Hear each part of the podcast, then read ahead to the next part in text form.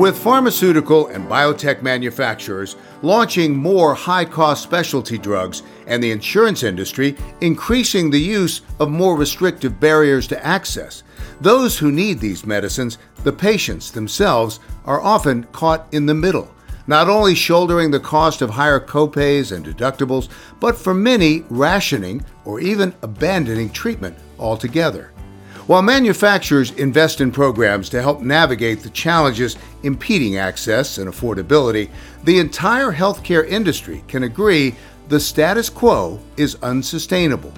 There has to be a better way and two industry veterans have joined forces to co host a new interview focused podcast to help shape the future of patient access and affordability. Welcome to the Prescription for Better Access podcast, co hosted by Mark Hansen and Dr. Scott Howell. Welcome to episode three. Scott, can you believe it? We're already on our third episode. It is hard to believe, but uh, I'm excited about and I'm really looking forward to our continued future as well, Mark. Absolutely. Well, the first two episodes, the first one, we've obviously we were fortunate to have Dave on talking about 2023 and some of the, the issues and challenges that the patient access industry has to face. The second episode, again, very inspiring to have the patient voices. It's been a critical part of obviously both of our careers.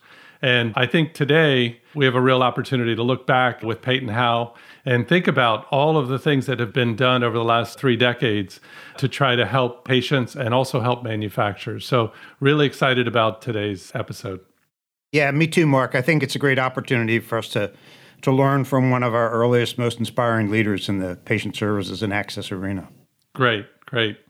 Welcome to the podcast, Peyton. We're uh, certainly glad to have you. We're looking forward to hearing your perspectives here. As I said, one of the earliest leaders in, in the industry. We're going to be interested in learning a lot from you about the evolution of patient access and the hub industry, including your reflections perhaps on some pivotal points in that evolution as well and what they meant for patients. I'd be very keen to hear as we go about your views on what you think is working well and moreover, what needs more attention or better solutions for the future. We all understand there's work left to do. And then we'll wrap with, you know, maybe some perspective from you about where you think things are headed in your prescription for better access. Before we jump into all that, though, why don't we start with some background about your career journey? You've certainly had a very interesting one. And we'll come back to the years at Lash in a moment. But why don't we start with uh, how you chose healthcare and then maybe after Lash, the things that you went on to do at AmerisourceBergen and, and now are doing at Parexel? Thank you, Scott. Thank you, Mark, for having me. I'll tell you, I've always been in healthcare. I was always passionate about healthcare. I actually worked in hospital administration during undergraduate, so to pay my way through college initially, and then went to Ohio State. So Scott and I have a number of things in common, in addition to a last name in common, no relation. At Ohio State, while I was getting my master's in health administration. I had this incredible opportunity to work directly for the chief operating officer of the hospital and she ended up putting me on a number of special projects that related to patient access. And it included figuring out how to optimize reimbursement for some new treatments that patients needed that weren't adequately fitting the existing reimbursement system. Also included something that relates to my current world, some things that were under in clinical trials that were creating significant costs, but we were seeing incredible patient outcomes and wanted to be able to support some of our key physicians in their development of those. So I had an early view to try and make a difference in terms of patient access to really really current treatments and therapies. And, and that's really how I got started, you know, in the field overall. And my entire career, the theme really has been all about patient access. So thank you for taking this on on this podcast. Terrific. Well, and did did you make the transition directly, or I think there was some time in between that and perhaps your founding of Lash? I did. I, I, moved right though from graduate school into consulting, I was mostly focused on helping hospitals and sites. So the the opposite really of what I ended up doing at Lash. And then I was approached by the partners who were creating Lash Group, and we're all hospital administrators really, on developing a practice focused on the pharma industry. And of course, this was the early '90s, so the beginning of biologics. And some of our first customers were uh, companies we know well, like Genentech, who were developing amazing new treatments that didn't easily fit into the reimbursement landscape, and that was impacting access. Uh, when you think about the whole landscape, you know, of products, uh, it impacted whether a doctor would prescribe it. It impacted whether a hospital would be able to supply a product like an Activase, for example. So some of those first generation biologics. So I think I was really lucky to be in the first generation of specialty products at a time when you were focused on access and the exact kind of challenges I was trying to solve. Yeah, that's great. Well, we're going to want to learn more about that. But before we do jump into that, I know you went on to have a very distinguished career even beyond that at AmerisourceBergen and now Parexels, and maybe just share a little bit with that, about that for our listeners as well. Sure. I sold Lash Group early in my career in 1998, believe it or not, to what was then Bergen Brunswig, is now AmerisourceBergen, and is about to undergo another name change with that company. And really, it was a necessity. It really needed access to capital. So, a lot of the same capital market dynamics that we are seeing in the environment today. We were growing rapidly. And at AmerisourceBergen, I had an opportunity to grow the business for about a decade and then was able to buy other businesses, so other access related consulting businesses in particular, and then actually had opportunities to lead other parts of the business. So, mostly all around specialty drugs, though, our community oncology practices, our hospital and specialty practices, and then ended up leading all of our pharmaceutical relationships globally, and even got a stint in Switzerland, leading that team from there for two years and setting up a global purchasing entity as well. So, you're right, I got to see the whole cycle, if you will, of access to pharmaceuticals and new treatments and, and how that actually works across all sites of care, which is fantastic. And then was approached to do the one thing in pharma services I had never done, which is clinical trials. And I joined Parexel. I'm now the chief operating officer there, and we run global clinical trials. And I'm challenging my team every day to really make sure we're not just getting through regulatory hurdles, that we're really creating the evidence and the data to support patient access to care because ultimately that's going to be critical and certainly the global landscape is suggesting we need to have that outcomes based evidence and patient insights to really make sure we have patient access to the right treatments at the right time yeah, it's become increasingly true over time, hasn't it? That the FDA regulatory label is, is necessary to be able to bring a product to market, but it's really no longer sufficient to ensure that patients get great access to it. That's exactly right. Yep. So I'm on the other side of the reimbursement challenges now. yeah, terrific. Well, thank you. Well, I think someday they're all going to come together, aren't they? It's all about it's, yeah, it's all about the evidence, all about great drugs that make a difference. And that's where I want to sort of ask my first question, Peyton, if I could, about early in your career, right? The one or two sort of launches that really stand out that have stayed with you and you sort of walked away from there knowing you you made a huge difference. Which ones do you really really stand out? Yeah, that's such a great question. And thank you for asking it. I think we were all part of some of these important launches in the beginning. Um, certainly, the very first program I launched was actually related to cystic fibrosis, something I know is near and dear to your heart, Mark. And, and I, as a consultant, had recommended to Genentech that they deploy some of their unique strategies for Pulmozyme. And they asked, well, can you create that program? Can you run it? And so that was the very first one that I launched a part of Lash Group back in 1993, obviously in those early days. And it was probably ahead of its time in some ways because it actually had more complex support in terms of true copay type assistance, really trying to focus in on those access needs. A very different one at the exact same time, though, was for the launch of the first uh, oral treatment for schizophrenia. And that was for a pharma company that was really very good and generous about giving away free drug as part of patient assistance, but they hadn't put a reimbursement mechanism in place to help people get eligible for Medicaid and other types of insurance. As I would explain it, and I modeled it out for them financially, while they were helping, obviously, they weren't really solving the core problem, and people really needed access to physician care, medical care. And if we could help them, bridge them to Medicaid, but actually help them with the process of Medicaid eligibility, that would be a much better use of their funds.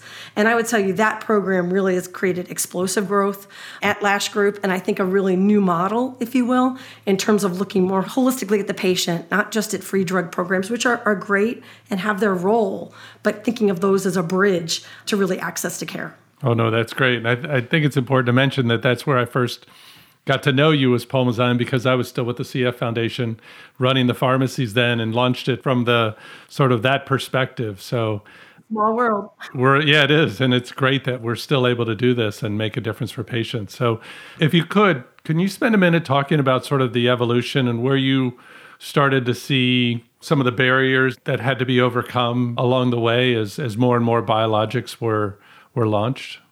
Yeah, the first launches, I think, particularly for multiple sclerosis and for rheumatoid arthritis, even for RSV, are really where we began to see the real challenges with payers in terms of prior authorization and the number of requirements there, certificates of medical necessity, and just barriers that really were delaying patients' ability to access care.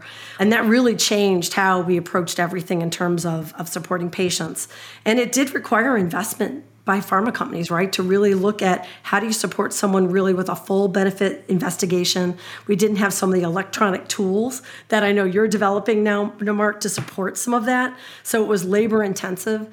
And it was always more complicated than people thought, right? You had, sometimes even had to check both a PBM, prescription benefit manager benefit, in addition to a medical benefit, look at the pros and cons of someone's insurance and make sure you're exhausting all of their options, define what actually had the least out of pocket cost for that patient. So, you know, it's almost like doing the work two or three times, if you will, on that specific patient. And I think those were some of the early, early challenges where the world really changed in terms of how we were supporting patients.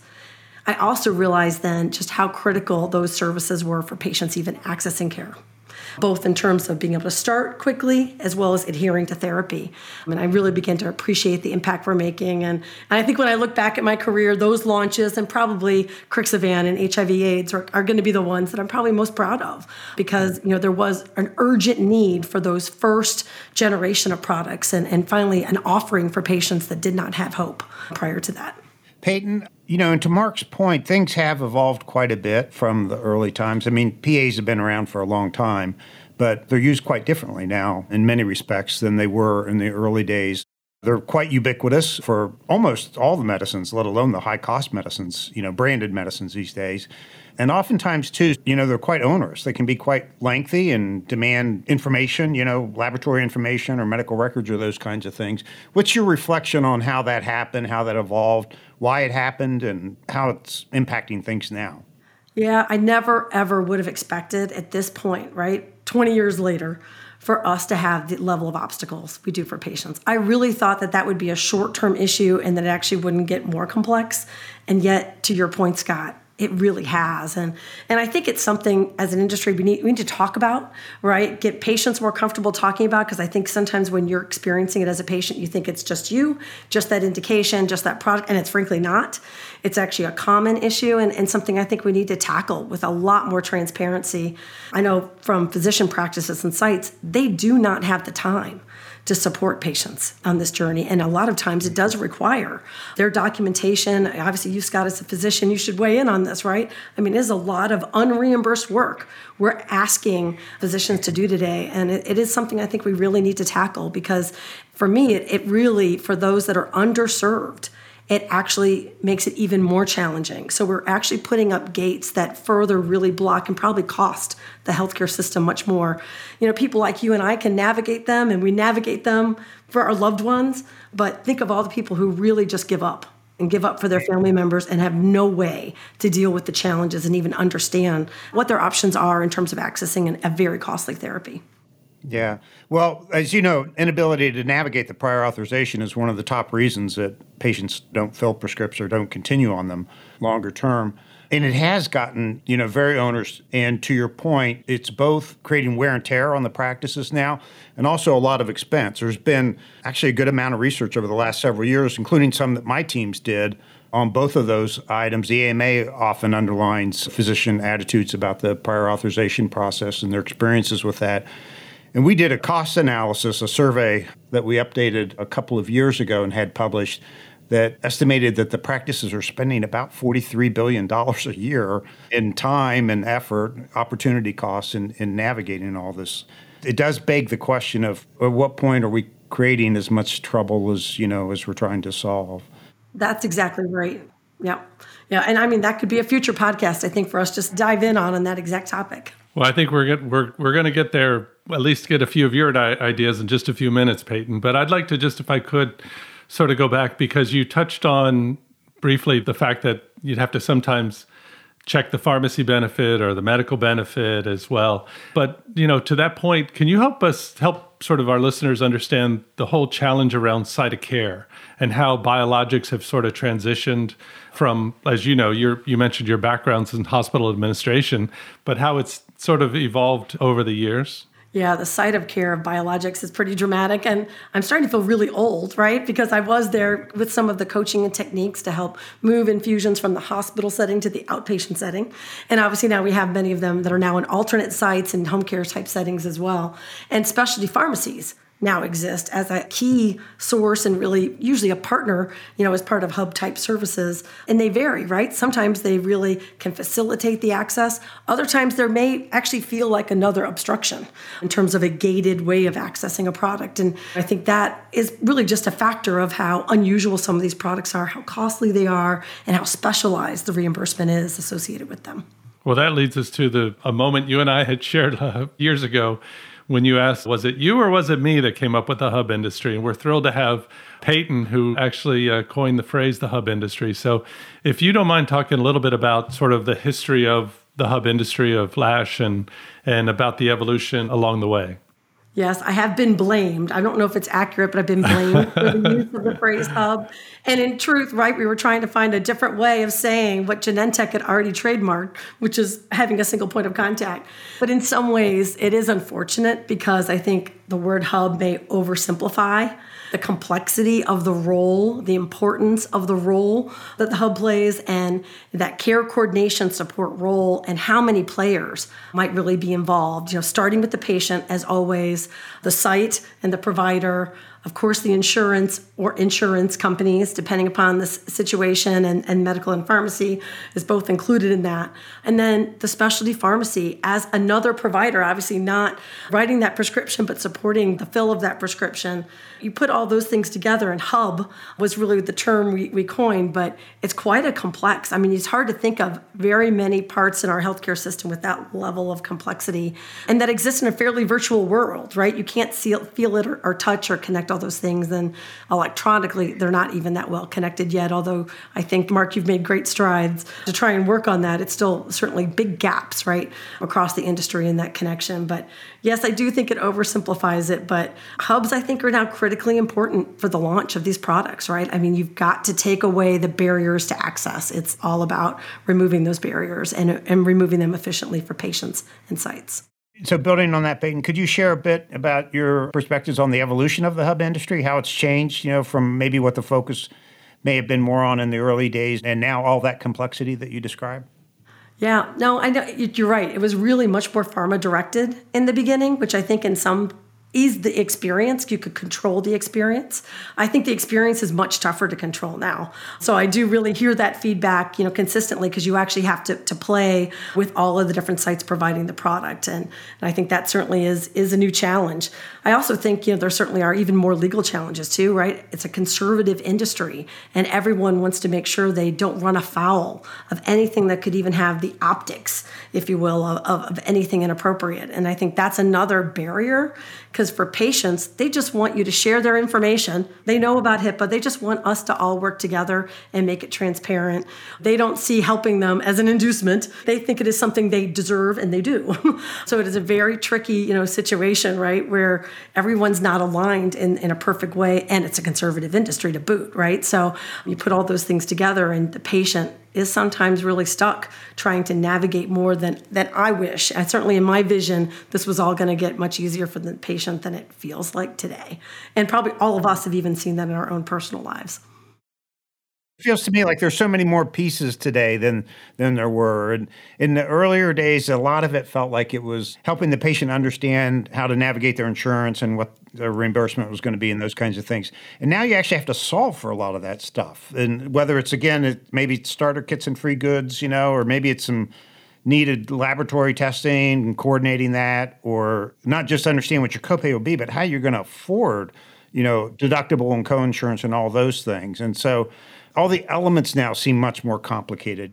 Well, and the dollars are bigger, definitely. And I think genomics and testing is definitely a whole nother complexity. But you're right. I think, you know, even early on, though, I would say it was complex, but you had a little bit more control, right? We always knew like the patient's ability to pay that copay, et cetera, and just continuing to look for support. But there, de- it definitely feels like there's more additive components now. And the payers are much more complex. Of course, yeah. And how do you think the hub industry has kept up with that? I mean, there's a mix of models out there. There's, you know, some that try to cover as much as they can, others that specialize. How do you view all that?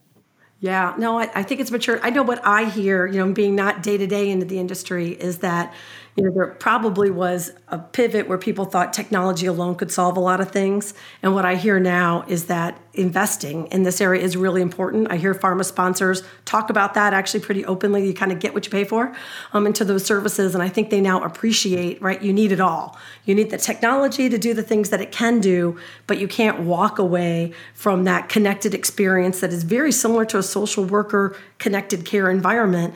You can't lose that because different patients, different disease states need different things. And that human intervention is unfortunately often still necessary. If I could, I want to just sort of, you mentioned HIPAA a, a, few minutes ago. And I'd just like to, you talk about how this is a relatively conservative industry. And obviously we're working in, you know, with pharmaceutical biotech companies that are regulated and the pharmacy industry is regulated. But if I could, do you mind, like, I mean, I know I've been going for OIG opinions, right? You know, there's aspects to what we've done to try to like create something new that had never been done before. You just had to, you know, how do you sort of force through some of these things? But can you mind spending a, a, minute talking about how legislation or the government and sort of the different groups have sort of influenced sort of the overall industry and what we do? Yeah, I do think they, eh, they unintended consequences of good ideas is always there and i do fear for that frankly even in new legislation with you know ira and, and what that will look like it's the rule of law and unintended consequences is palpable in our industry. So I do think the anti kickback laws, the Stark laws, even in terms of self referral, all of the OIG opinions um, that we're trying to be helpful were sometimes just more confusing, I think, for pharma companies to interpret and rely upon. So I do think it's actually more challenging. And I think you see that now with, you know, limits and restrictions on the types of support that a pharma sponsor will typically provide. They might provide free drug through a foundation. They might provide support perhaps through charities that that can support patients, but it's completely disconnected, which mean the, means the patient experience is repetitive, redundant, time consuming, frustrating, all those things that I thought by now we'd actually be able to go the reverse way and connect. And again, it's not like people had bad intent. It tr- truly is unintended consequences. And how about your perspective? Another major change driver over time has just been consolidation of all the players in the industry as well. And we're seeing even more of that these days now with uh, vertical consolidation. So, could you reflect on your experience through that lens a bit? Peyton? Yeah, I mean, there's. I guess there's been consolidation in some ways. There's also been new entrants. So in some ways, it feels like there's more players. But the consolidation of payers and PBMs probably is an area of concern for me, just because it, it feels like that has actually gotten more complex for patients when you again thought it would have gotten easier, and that some of the barriers would have been reduced. They actually haven't been reduced. I do think that could be an area of opportunity for the future. I'm I'm encouraged by seeing more people talk about how do we create more transparency, PBM transparency in particular, and having more formulary related transparency, understanding those pieces. And for specialty pharmaceuticals, you know, with a chronic disease where you might be on that MS drug for the rest of your life, it's critical that we make it as easy as possible. And Peyton, if we could on if we could transition sort of to that brings us to a good place, which is like where we are today. Like, where do we see it in the market today? And I think your perspective in your role at Parexel, we're actually looking at the incredible pipeline, right? And so we are confident that the drugs that's in the pipeline are pretty amazing, right? Help us understand your perspective on the state of the industry today and the obstacles that we're facing and where we could potentially start to think about doing things better. Yeah, it's a great question. And certainly what attracted me to clinical trials was the opportunity, right, to be able to put more of the evidence, but also be part of the next wave of breakthrough products. And there's a lot of exciting products coming. I mean, I think that's to me what gets me out of bed every day because it's hard to do clinical research right now, given the constraints on sites globally, but particularly in the United States. But the science is absolutely incredible. And that means, from a patient access perspective, we need to do everything we can right now to make sure we have a system ready for these products. Almost half the research I'm doing today is actually in, in different oncology products. Many will be for rare oncologies. These are the exact type products that really can be very challenging for patients to access if we deploy all the same requirements that we have today for the much larger products because they're not going to have the kind of support services necessarily surrounding them. So it's an absolute perfect time I think for us to really be able to look at how can we bring more transparency to the system? How can we help make navigation tools that really are patient oriented. I think we all want to be able to control our own access to care as much as possible. And how can we also be able to make sure the data is there so that we can, to Scott's point, take away some of these barriers when the data really supports it and reduce those costs? We need to get more efficient. And that's the only way to really take true costs out of the system is to be able to let the data show us where it really isn't helping us overall. Yeah. Do you see any inspiring emerging examples of those kinds of approaches, Peyton? I don't. I do not see any great examples I'm excited about, I'm sorry to say. But um, there's a couple of, of interesting white papers coming out right now that I'm encouraged by. Last week's ICER report, I think was called Barriers to Fair Access, is a good example. And I think they're taking on health equity and how we really connect health equity with some of these traditional barriers and how it really is a, a double negative for patients, particularly of limited means. And I think that could be a really good area for us to focus on. Because if we can solve solve it, right? For the person that has the most challenging access situation, we've solved the problem. So for me, so let's focus, you know, our resources there. Well, I think we'd all agree there's plenty more good work to be done. If you had some advice for Mark and me as we look out into the future for our podcast, what are some of the areas that you think are important that you'd like to hear explored?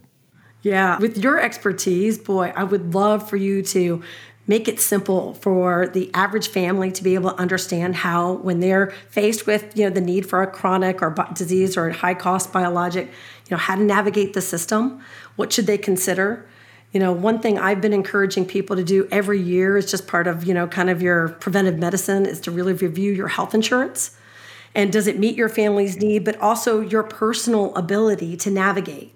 For example those high deductible plans and hsas can be huge cost savers, but you have to be really, really willing to consider them as an investment and spend an incredible amount of time to navigate it.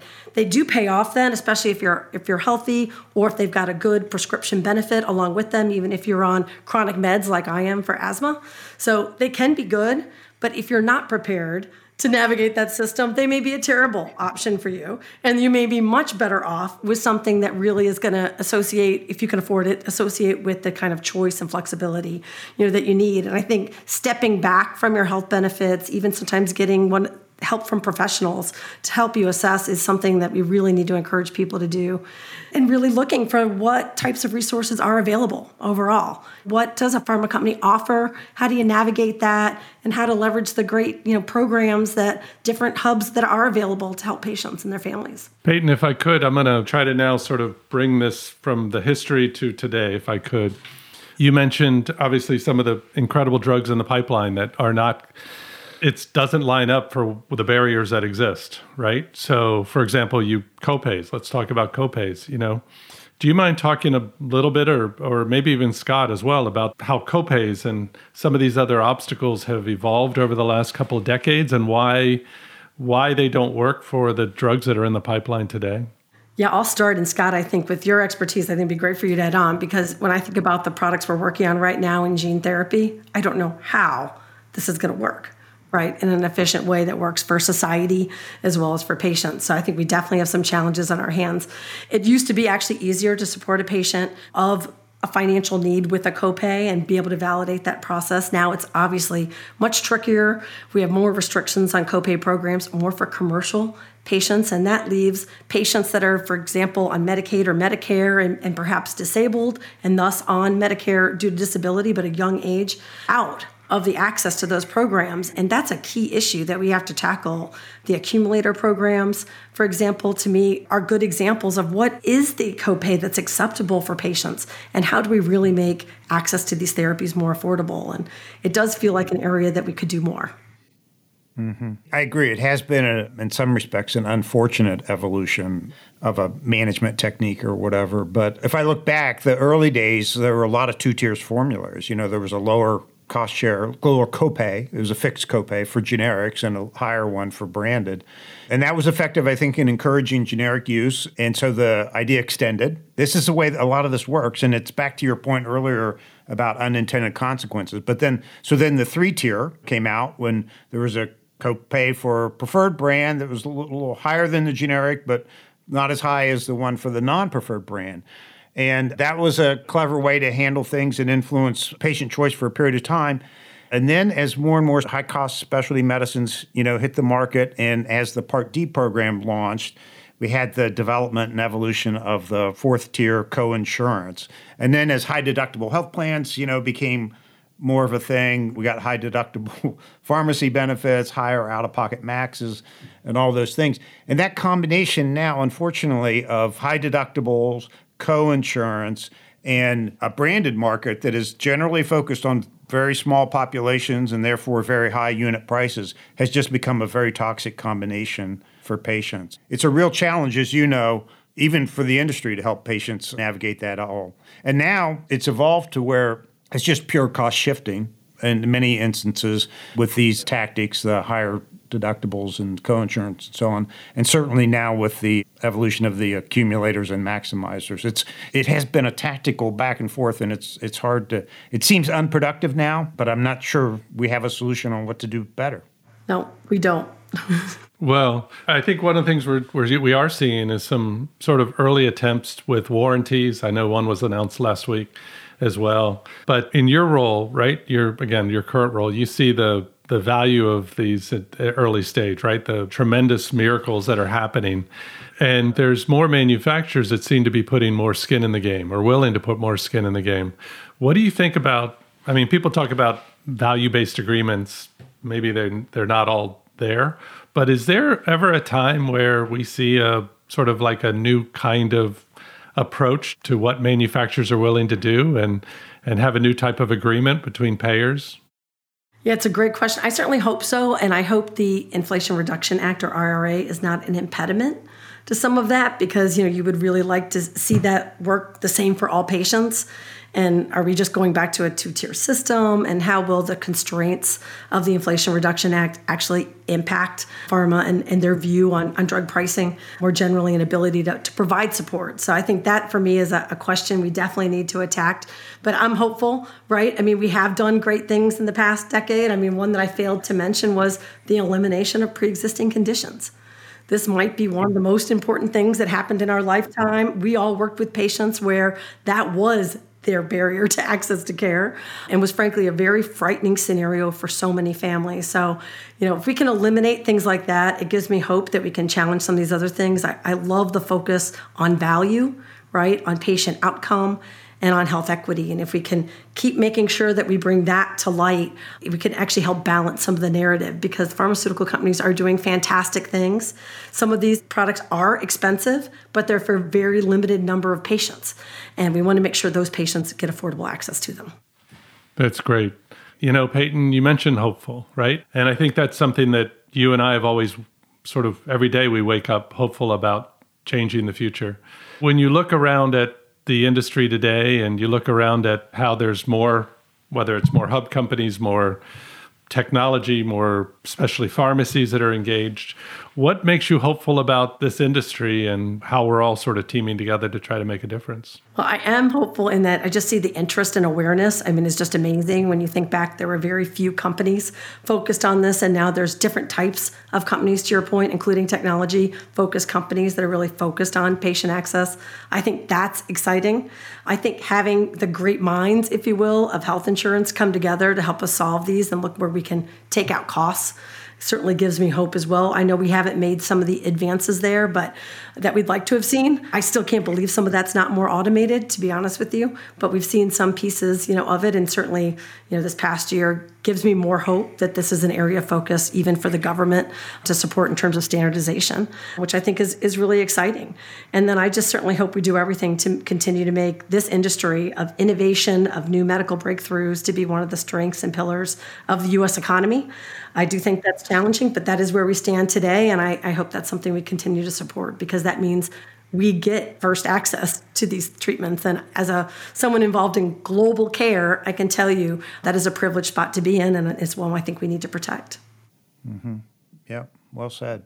Well summing up peyton we're going to ask for your advice for ourselves and for all of us really but we'd be interested in hearing what's your prescription for better access Yeah, my prescription for better access is first of all to all be better educated consumers, to really focus on understanding our needs, and for all of us that are in the industry to really make sure we are being that voice, that voice on transparency, simplification, and really the voice for those patients that don't have a voice. And it's as simple as that. Amen. Amen. Well, this is great. Thank you, Peyton. Thank you for taking the time. This is just a real treat. It's just a real thrill. So thank you for joining us today. Thank you for taking the time to be able to put this, you know, out there for, for people and hopefully raise the dialogue across our industry. Well, that's great. Scott, do you want to take today? What are some of the takeaways you're you have from our discussion with Peyton today? Yeah, I'd be happy. It was, you know, a really fun conversation as we expected, I think, Mark. But some highlights for me, it was fun just reflecting with Peyton for a moment on the early history of the launches of the biologic products and what that meant in terms of patients and needing help to navigate their hubs or navigate their insurance and then the, the role for the hubs in the hub industry. It was interesting to hear also how things have become more complex and even more challenging over time. And in some respects, the disappointment with that and the lost opportunity perhaps in automation and, and simplicity. We heard some good examples around prior authorizations and copays, obviously.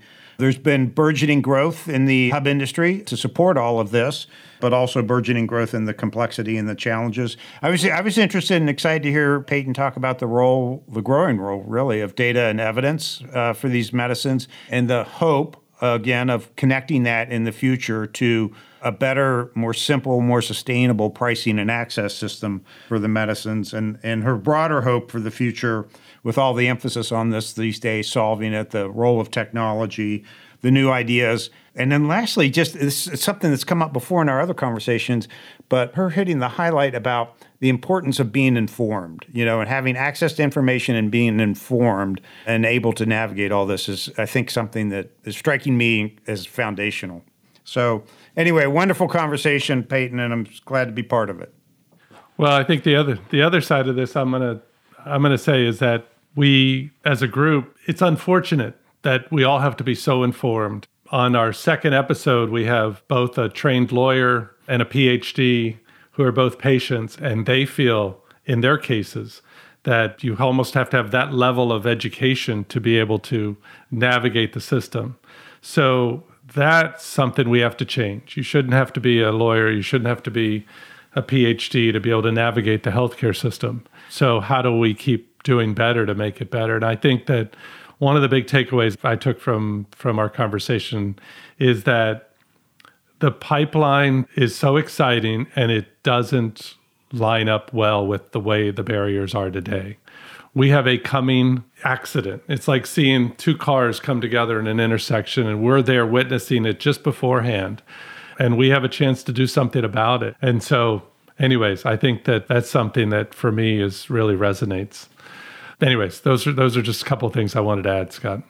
All right. Well, with that, we get to wrap up episode number three. And again, thank you to Peyton Howell for joining us, a true one, one of the true pioneers of the hub industry, the creator of the of uh, whether she wants the to take it or not. We are so thrilled that Peyton that you joined us today. And I just want to say again, thank you to my, my co-host Scott Howell, and thank you to all the listeners. We're out now on Apple or Spotify or others. So wherever you're getting your podcast, we encourage you to register or sign up or follow us. And we will have for you a chance to learn more about or to reach Peyton and to learn more about her company and others that we talked about today. We will have show notes that we'll be publishing as well. So, with that, thank you. Thank you, Peyton. Thank you, Scott. And let's all keep doing everything we can to have a better prescription, for, uh, uh, work together on a prescription for better access. So, thank you. Thank you. Thanks, Mark. Thanks, Peyton.